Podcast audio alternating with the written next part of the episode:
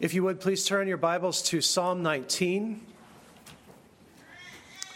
The 19th Psalm, you'll find it on page 538 of the Pew Bible if you want to use that. Page 538, Psalm 19.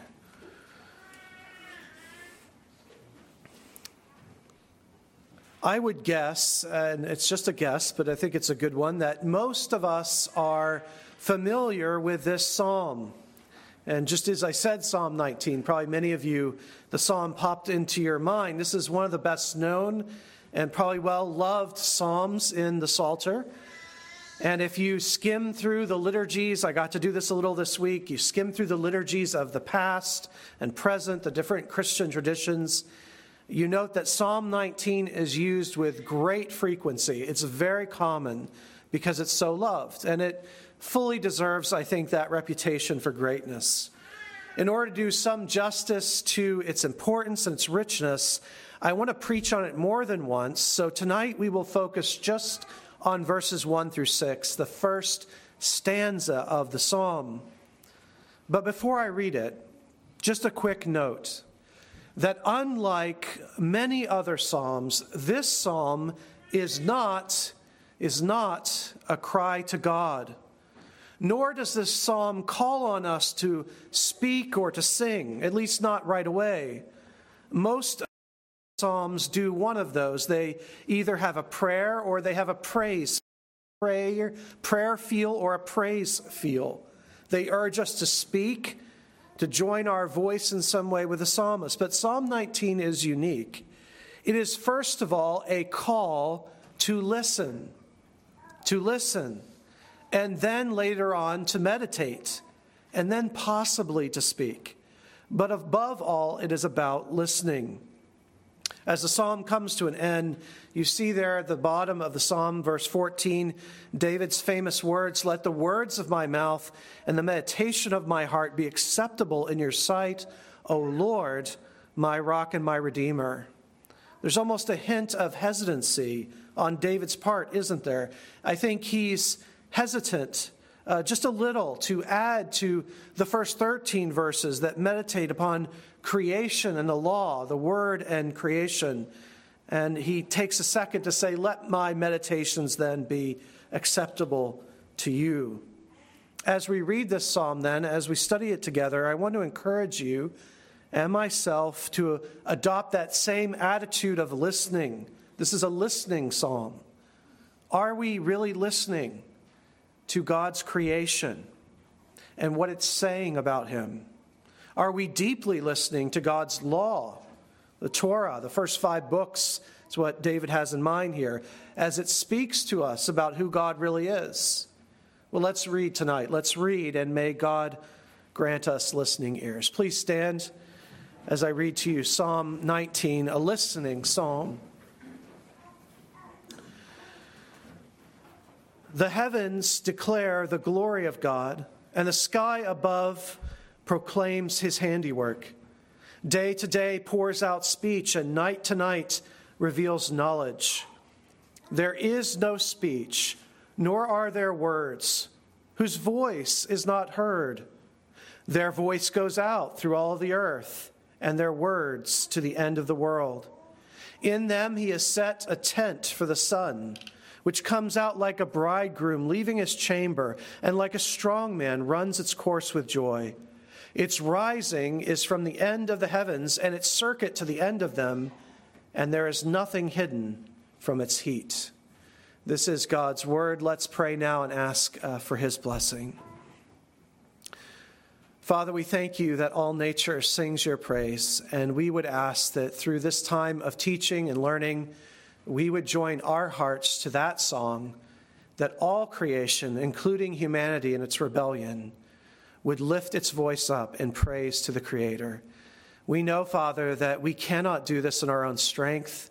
Our corruption and our sin is just too strong. So we ask that your Spirit, who brood over the first creation, would now come and hover over us and bring out of us this new song that you might be glorified. We pray, Father, that you do these things so that your Son would be lifted up in our presence and that we might be drawn to him. And we pray and ask it for his sake and in his name. Amen. Amen. Please be seated.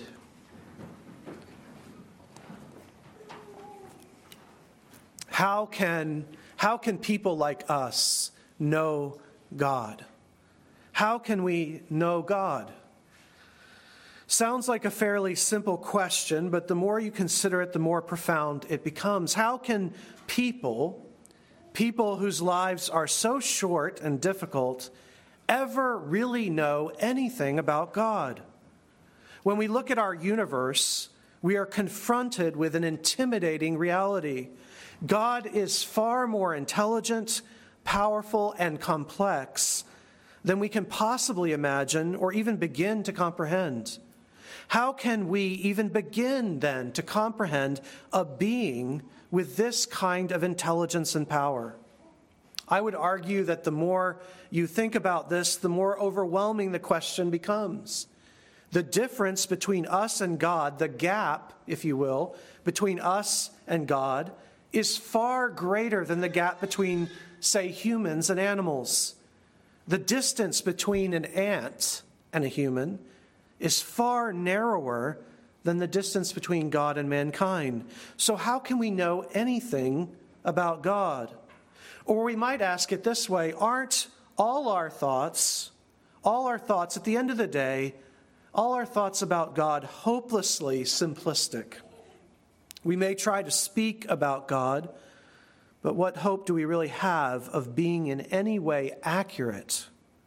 The Bible gives three answers to that question. We're not going to cover them all tonight, but let me give them to you really briefly. First of all, the Bible agrees with the question. And the Bible reminds us that we cannot know the mind of the Lord and we cannot be his counselor. Second, though, however, the Bible does assert very strongly that although we can't know God fully, we can know the pieces he reveals to us. In other words, yes, we're too little, we're too weak to know anything, but because God is infinitely intelligent, he can communicate truth to us. And then, lastly, thirdly, the Bible joyfully declares that in Jesus' life, death, and resurrection, that revelation of who God is has been made to us as never before.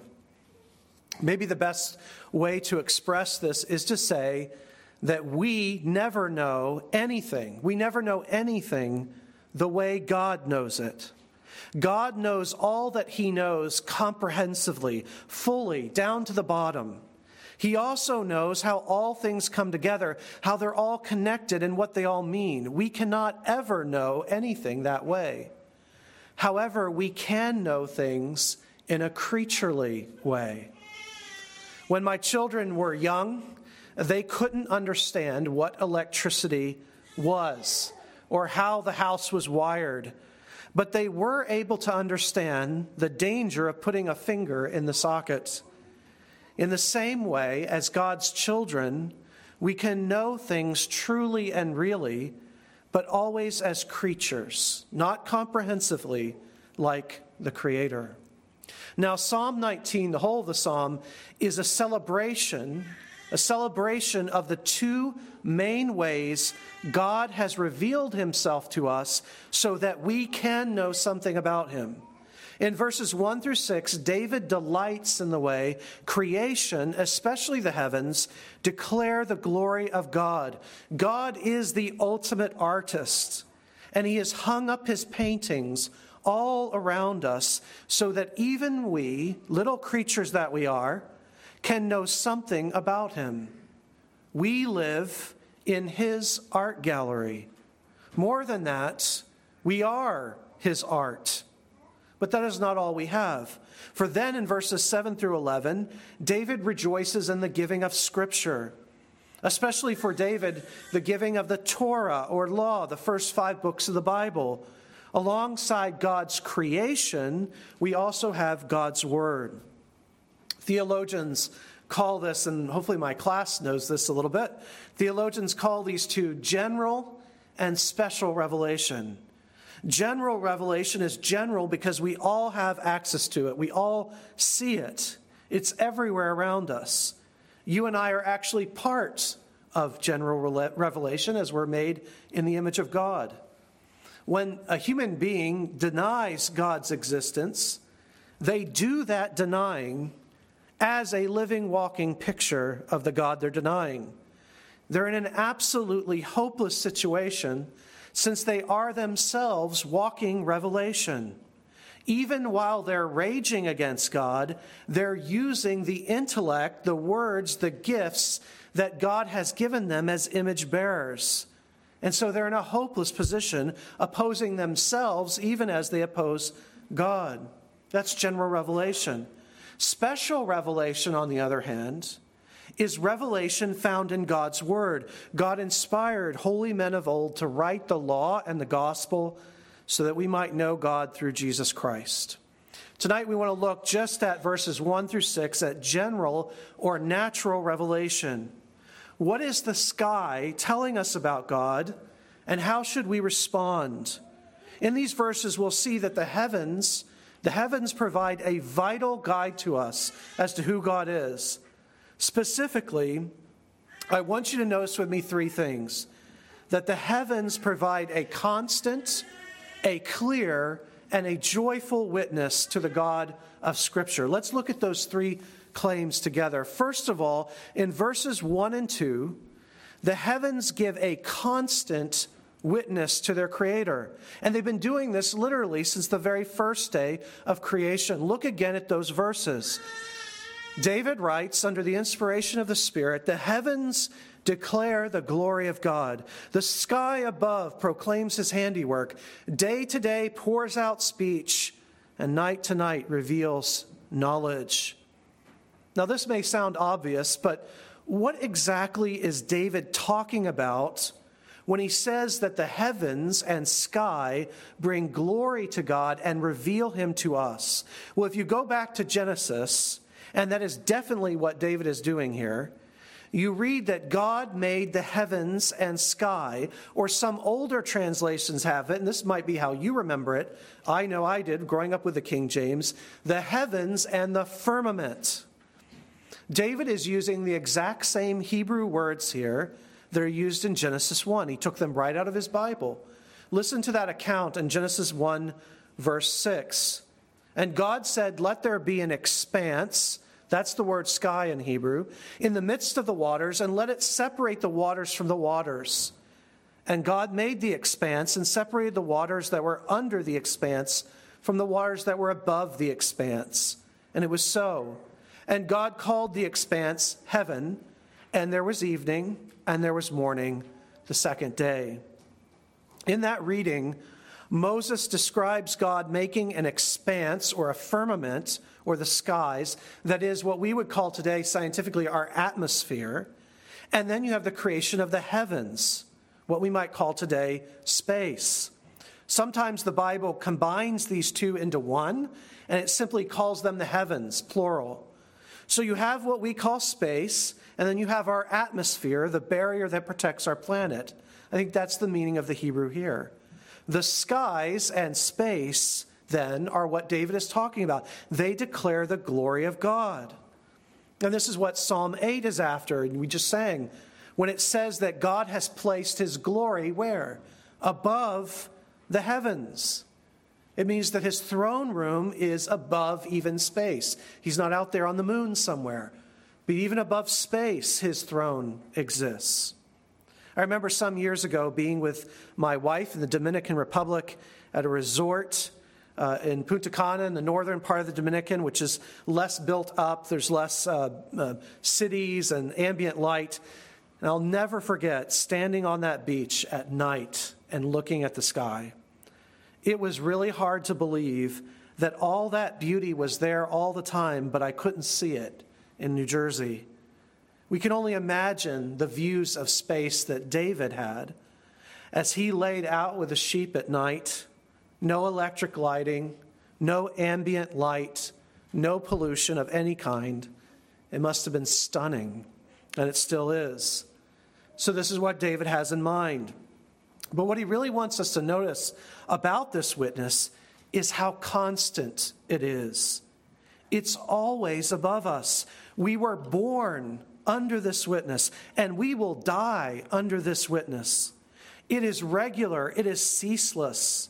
That's why he adds verse 2 day to day, night to night. During the day, think about it, during the day, the lights are on, so to speak. We see ourselves as creatures, we see the earth and the sky, and we see how they all witness to God's glory. But then, isn't it wonderful that at night the lights are dimmed, space opens up to us, and we can see the beyond?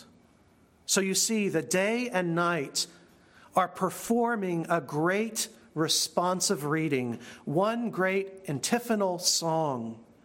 Think of the rare occasion when we sing men and women. The women sing and the men reply, or the men sing and the women reply. In my early days as a pastor, I never cared for this kind of singing, men and women. But with the anti creational message of our culture, the beauty and diversity of men and women has become more meaningful and delightful. As we respond to each other in worship, men and women singing responsively back to each other, we're singing with antiphonal lyrics, responding, and we become much like night and day as they take turns praising God. The more you think on this, I think you'll come to see this remarkable reality that we are actually living inside a clock, if I can put it that way. The star of Bethlehem was like a gong announcing the changing of the hour, the dawn approaching. We live in an art gallery, and the walls are covered with God's works. They declare His glory, His goodness, His power, and his love. So, the sky and space then are a silent but powerful and constant witness to God's glory. That's what David is after. If you meditate on the heavens, even for just 15 concentrated minutes, you can come to some simple but powerful conclusions. First, God is good. God is good. Nothing evil could create such beauty. Second, God is infinitely powerful. He's not only able to put the stars in place, but he also even maintains the regularity, the day to day, the night to night of all life. If time allows, no doubt you would make many, many other conclusions. Maybe above all of them, as you look at the sky, you just realize this He is God and I am not. He is God and I am not. Sadly, our modern world doesn't allow for much stargazing. That's why I had to go to a beach in the Dominican to see it. Uh, we rarely look up. Modern people are always looking down, we're always looking forward. Unlike our ancestors, we don't live by the regularity of nature anymore. We don't know what it is to have time off during the winter or to celebrate the end of the harvest. Our computer is always nearby and the work is endless. Modern roads paved hard and efficient cars mean that we can ignore the seasons. Electric lighting makes life much safer. I'm thankful for it. We're using it right now, but we no longer see the stars. So, in light of this, let me suggest that we enjoy nature as a congregation and allow it to bring healing and joy to our life. I know this sounds like I'm selling essential oils or worse yet, that I've embraced some kind of new age philosophy. But I'm not talking, I'm not talking about the stupidity of our ancestors who worshiped rocks and stars, or the New Age movement, which is just a revival of this stupidity. Such nonsense died with the invention of the telescope and the microscope. Nature is not God. David, unlike so many poets of his age, did not worship the heavens. You notice that? But he did listen to them, he heard their witness.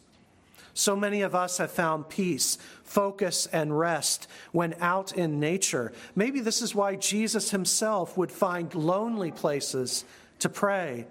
So make the time, find a way, listen to the chorus of the heavens. They are declaring the glory of God, and we desperately need to hear that message. Best of all, this glory is waiting for you just outside these doors. No cost, no break, day to day and night to night pours forth speech. The concert is free and it never ends.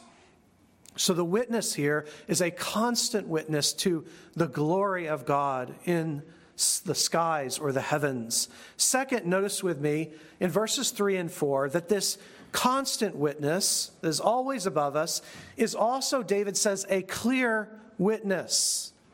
It comes to us in a language which everyone can understand. It is never lost in translation. This is David's point in verses 3 through 4. Here in these verses, he puts forth a great irony. One of the world's loudest witnesses to God's glory is wordless, it's unspoken. Look at those verses. The text reads, There is no speech, and you can insert here to this witness, nor are there words to this witness, whose voice, its voice is never heard. And yet, the voice goes out through all the earth, and the words to the end of the world. David here is struck with a deep irony, isn't he? The witness is universal and clear, but it doesn't take place in words. Think about it. If, if the only witness to God's glory was Scripture, if the only concert pra- praising God was in Hebrew or Greek, then many people could not understand the witness. They would have to wait centuries for missionaries or translators. But God has not left himself without a witness. There is no speech or words, its voice is not heard, and yet it is clear. The lack of words, then, far from being a liability, is actually a strength. This witness, unlike the scriptures, needs no translation. We'll see next time that the scriptures and the scriptural witness to God is above, it is better than this uh, witness of nature. However, nature does have this one great advantage it doesn't need to be translated. It is universal. And importantly, here, it is clear, David says. Now, put these words for a moment. Take these words for a moment. And put them back into David's context, the time when David wrote this, pretty much all the nations around Israel worship the heavens, the sun, and the moon. They would quite literally wish upon a star. Part of what David is saying here, and the rest of the Bible confirms this, is that God will hold these nations, these pagan nations, morally responsible for this idolatry. Now, why does God do that, we might ask? After all, many of these nations, they had no Bible, they had no scripture, they had no Torah. They may have never had a missionary visit them, a Jew come and preach the gospel to them. Why then is God judging them? David gives the answer here because they have a witness that needs no interpretation and they persist in willful ignorance.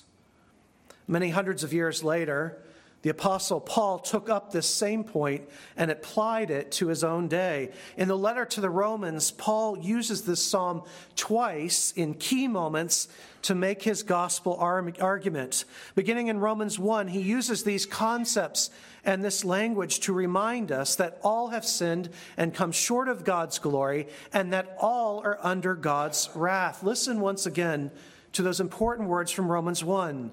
For the wrath of God is revealed from heaven against all ungodliness and unrighteousness of men who by their unrighteousness actively suppress the truth. For what can be known about God is plain to them because God has shown it to them. For his invisible attributes, his power, his goodness, his eternal power, his divine nature, they've clearly perceived it, Paul writes ever since the creation of the world in the things that have been made. And then Paul says, So, or therefore, they are without excuse. Paul then goes on in Romans 10 to quote this psalm as evidence that Jews and Gentiles, even those who have not received a missionary, they all have basic access to who God is. The details? No but enough to know God and his essential attributes, enough to be guilty. So his point is this there is such a clear witness in creation that to not hear it, to not hear it, is an act of covenantal rebellion. This is a difficult teaching. It was difficult when David wrote it, and I know it's still difficult today.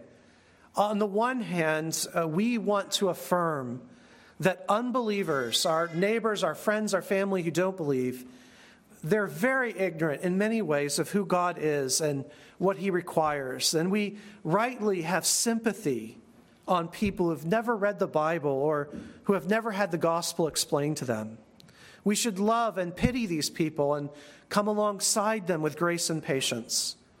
However, at the same time, we can't ignore this teaching. They are not innocent. Their ignorance is not pure ignorance, it is willful ignorance.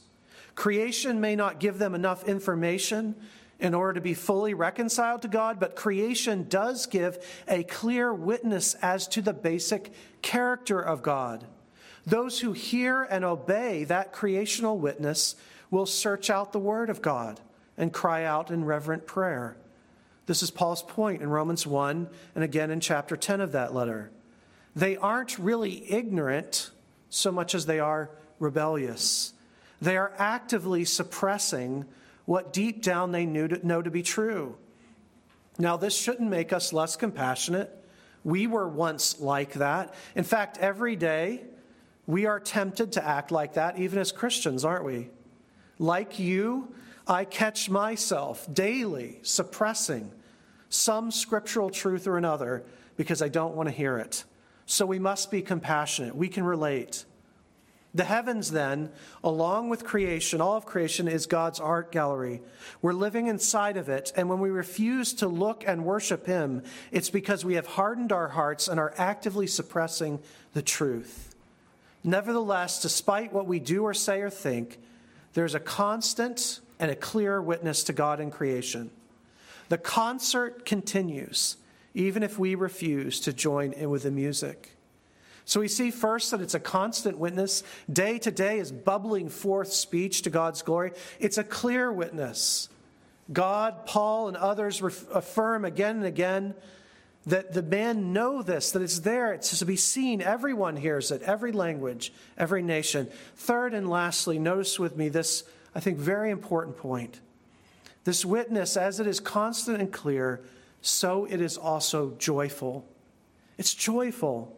Look at verses 5 and 6. Really looking at the end of 4. In them, that is in the heavens, God has set a tent for the sun. He comes out like a bridegroom leaving his chamber, and like a strong man runs its course with joy. The sun, of course, I don't have to tell you, dominates our sky and our view of the heavens, so it makes sense, doesn't it, that David's mind latches onto the sun as the dominant example of God's heavenly ministry of revelation to us. Unlike everyone else alive at this time, David does not view the sun as divine. Rather, he views it as a joyful witness to God's goodness. This is part of why Christianity gave birth to so much of our best science and why it continues to grow in developing countries. Since the Bible never taught that creation was God, it was suited for the scientific age.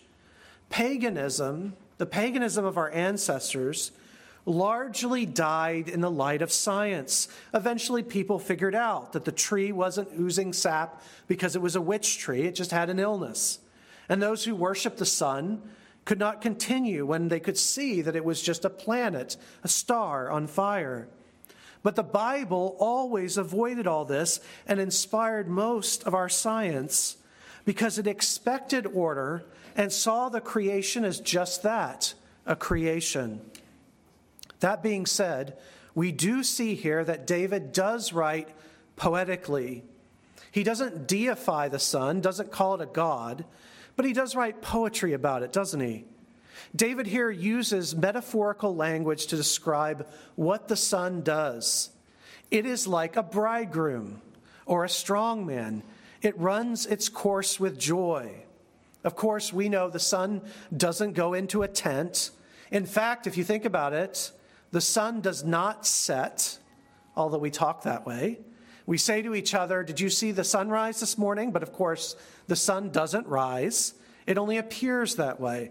David is speaking here of appearance, he's speaking poetically. David's focus isn't scientific accuracy, rather, he wants to point up to us the deep joy that is embedded in all of creation. The sun is like a bridegroom. He rises and joyfully runs his course. In Jewish life, a wedding was a major public occasion. The whole village would take part, and the groom would process from his home to the bride's home or to their new home together. And he would do this, of course, with joy, eagerness, and celebration. Think for a moment how different this perspective is than the one being force fed to us on a daily basis in our culture. In our culture today, nature is seen as violence and chaos. It is a mindless struggle for dominance. For modern Western people, what lies at the heart of all things is chance and violence. The world that we're told just happened to come into being, and now it is governed by the endless violence of natural selection. Some secular people may dare to call this process lovely in some sense. They may watch nature with great love and attention, but they can never tap into the heart of what David says here. What they fail to see is that at its heart, nature is joyful. It loves being what it is. It loves being in harmony with its creator.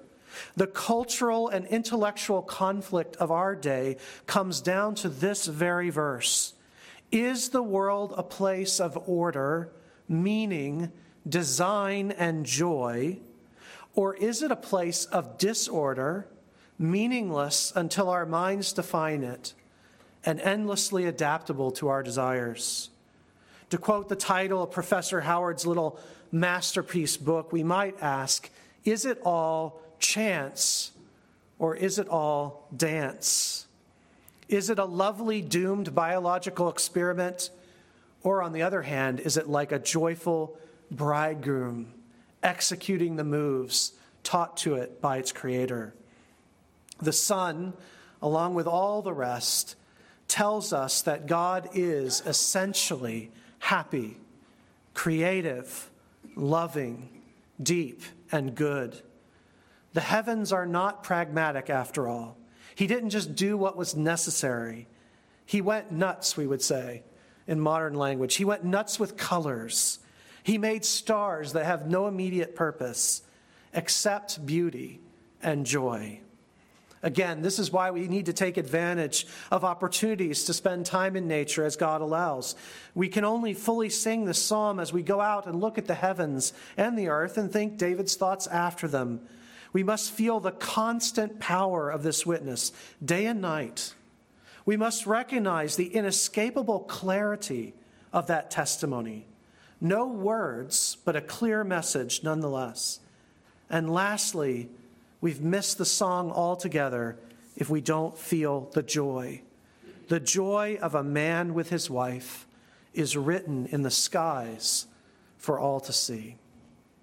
That said, please know that the full joy and meaning of this psalm is not experienced in nature, but is only fully experienced when we look to Christ. Preaching 1700 years ago, St. Augustine took this psalm, this very psalm, and pointed his people to Christ. He reminded them, as I remind you, that God's glory is not finally, ultimately revealed in the heavens. It is there, but that's not the final revelation of his glory. They are marvelous, no doubt. But God's final, greatest manifestation of his glory comes only when we look to Jesus, who is the exact imprint of his Father.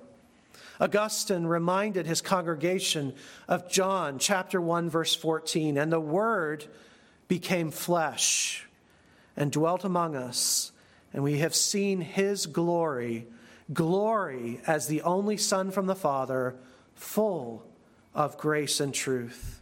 You see, Jesus eclipses the sun and he outshines the stars. In his birth, ministry, death, and resurrection, we have the greatest witness imaginable to the character of God. In everything he did, he, as never before, declared the glory of God. He poured forth revelation. And this is why it's so important that you and I listen to him, that we turn to him every day, every moment of every day. With the coming of Jesus Christ into our world, God has spoken his final and perfect word. To turn from Jesus is then to turn against the truest, clearest revelation of God's glory. Speaking in the great city of Athens, Paul warned the ancient Greeks about this. For centuries, they had worshiped the creation and dozens of local and national deities. But listen to what Paul said on that fateful day. This is from Acts 17. He said to these philosophers, The times of ignorance God overlooked, but now he commands all people everywhere to repent because he has fixed a day on which he will judge the world in righteousness by a man whom he has appointed. And of this he has given assurance to all by raising him from the dead. Only by giving our whole self, our whole attention to Jesus, can we really appreciate Psalm 19. In fact, if you only gaze at the heavens, and hear that glory song, you're going eventually to feel nothing but sadness, a deep sadness. Why? Because eventually, as you look at creation, you're going to realize that though its song is lovely, the song is also broken. You see, we were meant by God to sing antiphonally for all time. Antiphonal singing is where one group sings and the other responds. It's musical responsive reading. As you hear the heavens make their song, or you walk in the forest at night, or you stand on a pristine beach, you can hear the witness of creation. But tragically, mankind, we have broken the song. Creation keeps singing their part, but we refuse to respond with our part. The great worship service that was supposed to be ours is now chaos and war because of sin. The creation keeps on singing its part all these long years later, but now mixed with the song, Paul tells us in Romans that creation is now groaning as well, groaning under the weight of our sin because we have broken the worship service, refused to sing, refused to respond. Nature then is right again, and the world is right again only when we enter into this great responsive reading. The earth declares and the heavens declare, and then we declare. This is what corporate worship, what we're doing right now, is all about. We come together on Sunday and we admit together, when we confess our sins, that we have lost the lines. We've moved out of sync with the song of creation. We have refused to sing our part. But then we look to Jesus, and the symphony is healed. And so we gather each week, day to day and night to night, we gather to heal the song. Let's pray. Father, we do hear around us in all of creation your beauty, your glory, your goodness we do see even more clearly your goodness in the person and work of our dear Savior. And then we look within and we find a rebellious heart that does not want to respond, does not want to take up this song. How thankful we are that Jesus, our Savior, died for such rebellious hearts, and that even now Jesus, through his Holy Spirit, is healing the song. Return to us then the great worship service that was broken by our first parents, and bring us into your presence with praise for all eternity. In the new heavens and earth, unite the song as one, and heal us and the song, we pray. In Jesus' name, amen.